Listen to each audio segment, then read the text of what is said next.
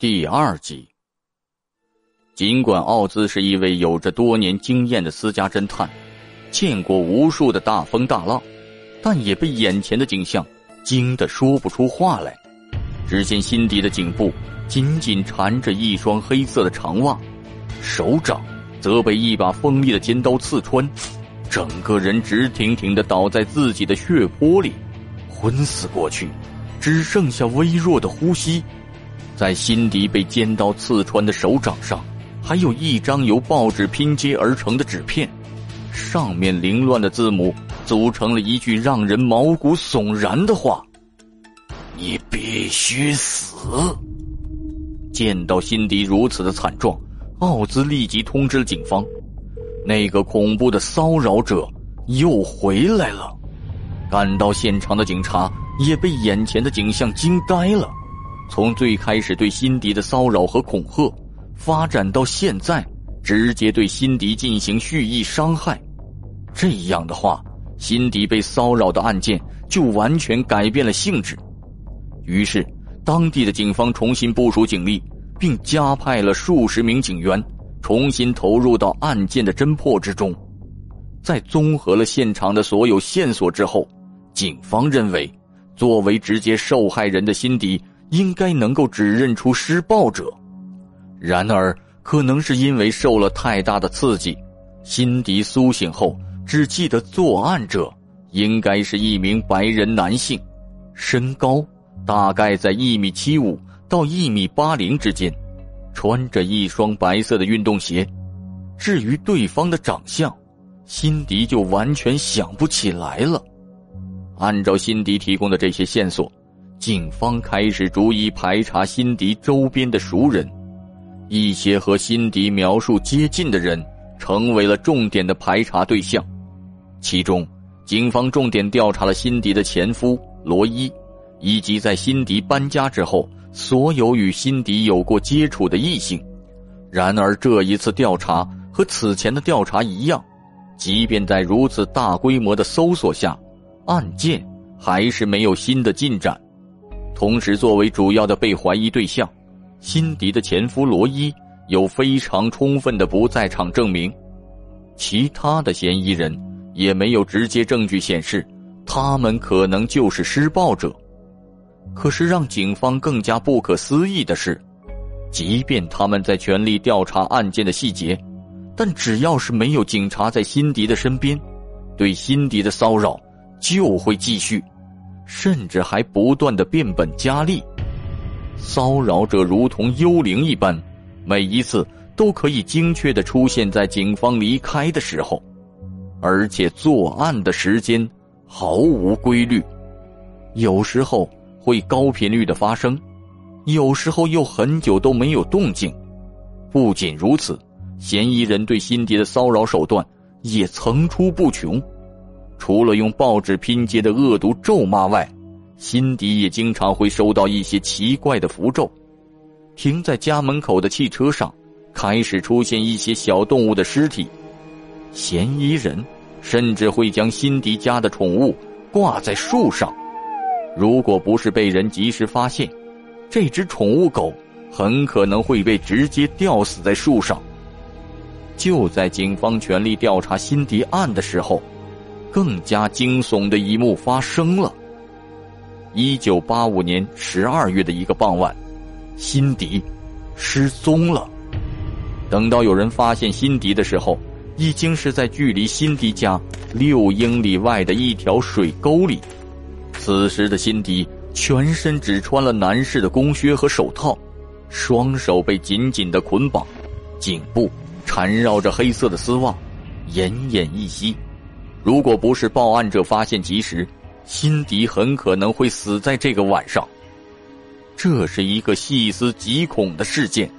施暴者有能力躲过警方的侦查，还能潜入辛迪的家中，神不知鬼不觉的将辛迪带走到六英里之外，在完全有能力杀死辛迪的情况下，却不想直接置辛迪于死地，而是一次次的折磨着辛迪。直到他彻底崩溃。施暴者，仿佛是来自地狱，如此折磨辛迪，仿佛就是为了能从辛迪的痛苦和恐惧中获得养分，一步步的将辛迪推向地狱。面对辛迪的案件，当地警方只能继续增派人手，埋伏在辛迪家周围。其中最多的一次，共有十六名警员在辛迪家的周边。这些警员二十四小时不停的监控了辛迪整整一周的时间，结果却没有任何的发现。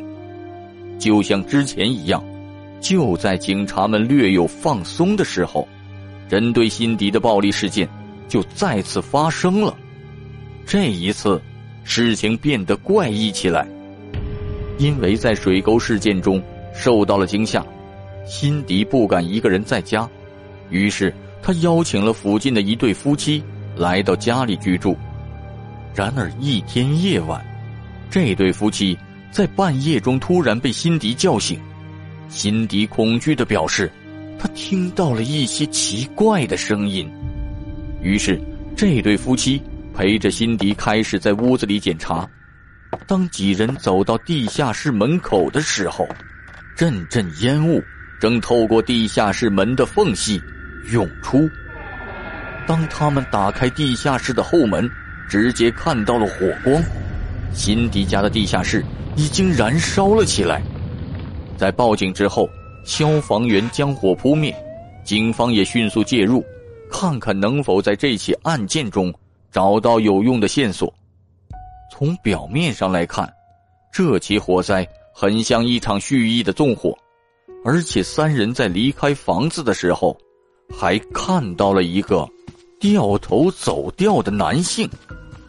不过，在警方深入调查以后，却很快察觉到，事件并没有这么简单。辛迪家的地下室是一个半封闭的房间，唯一的入口只有窗子和正门。可除了房门边有家人的脚印外，窗上布满了灰尘，完全没有翻越的迹象。更加诡异的是，事后辛迪表示，火灾发生的同一时间，他正在院子里遛狗。半夜三点，一个被连续骚扰了两年的人，却在屋子外独自一人遛狗，这可能吗？因为觉得事情太过蹊跷，警方也不得不怀疑这一事件的真实性。为了侦破案件，警方在辛迪家的外面悄悄地安装了一台摄像机，全天二十四小时不间断地拍摄辛迪家的情况。结果这台机器除了辛迪以外，根本没有拍到任何人。虽然这台摄像机监控的期间。施暴者没有采取任何动作，难道这说明施暴者还是和之前一样，对于警方的动向都了如指掌？还是说从始至终，辛迪案都另有隐情？在几年的时间里，究竟是什么样的人对辛迪产生了如此强烈的仇恨，才会坚持不断的？反复折磨辛迪这样一个无助的女性，太过诡异的案件，让警方也不得不重新考量案件的逻辑。结合之前调查案件的各种线索，施暴者有着一种难以理解的、如同鬼魅一般的能力，可以完美的避开警力。即便是对辛迪施暴，辛迪也想不起来施暴者的样子。再加上这次火灾中，辛迪正好在火灾发生时间离开房间，为自己创造不在场的证明，以及地下室没有其他人进入的迹象等等，这些不可思议的线索，警方于是有了另一个大胆的推测，那就是辛迪案，一切从一开始。就全都是辛迪的自导自演的案件，而辛迪这样做的原因，就是患有严重的人格分裂的精神疾病。有了这样的结论之后，警方也终于意识到，辛迪的案件与曾经处理的所有骚扰案件不同，辛迪的案件很可能是辛迪自己人格分裂而制造出来的。为了证实这一推测，警方开始将案件的调查转向到了辛迪本人身上，但随即，警方就遇到了新的问题。警方在与辛迪沟通的时候，辛迪总是有一种明显的不协调感，好像是因为受到了极大的惊吓而变得缺乏安全感。即便是有警察在场，辛迪也不愿意去回忆被施暴的经历。这其中可能是因为过度惊吓而导致的，但辛迪的表现在一些警察眼里就是另一种样子了。在回忆遭遇施暴的细节时，辛迪总是缺失了最关键的部分，这也让那些相信辛迪是人格分裂的警察认为，在辛迪的潜意识中，并不想配合警方破案。而另一个促成警方有所顾虑的问题就是，办案经费。从一九八二年年底到一九八九年年初。在调查辛迪被骚扰案的这六年里，温哥华警方投入了一百五十万美元。就单个骚扰案的花费来说，加拿大历史上至今也没有一个案件可以超过。本集播讲完毕，感谢您的收听。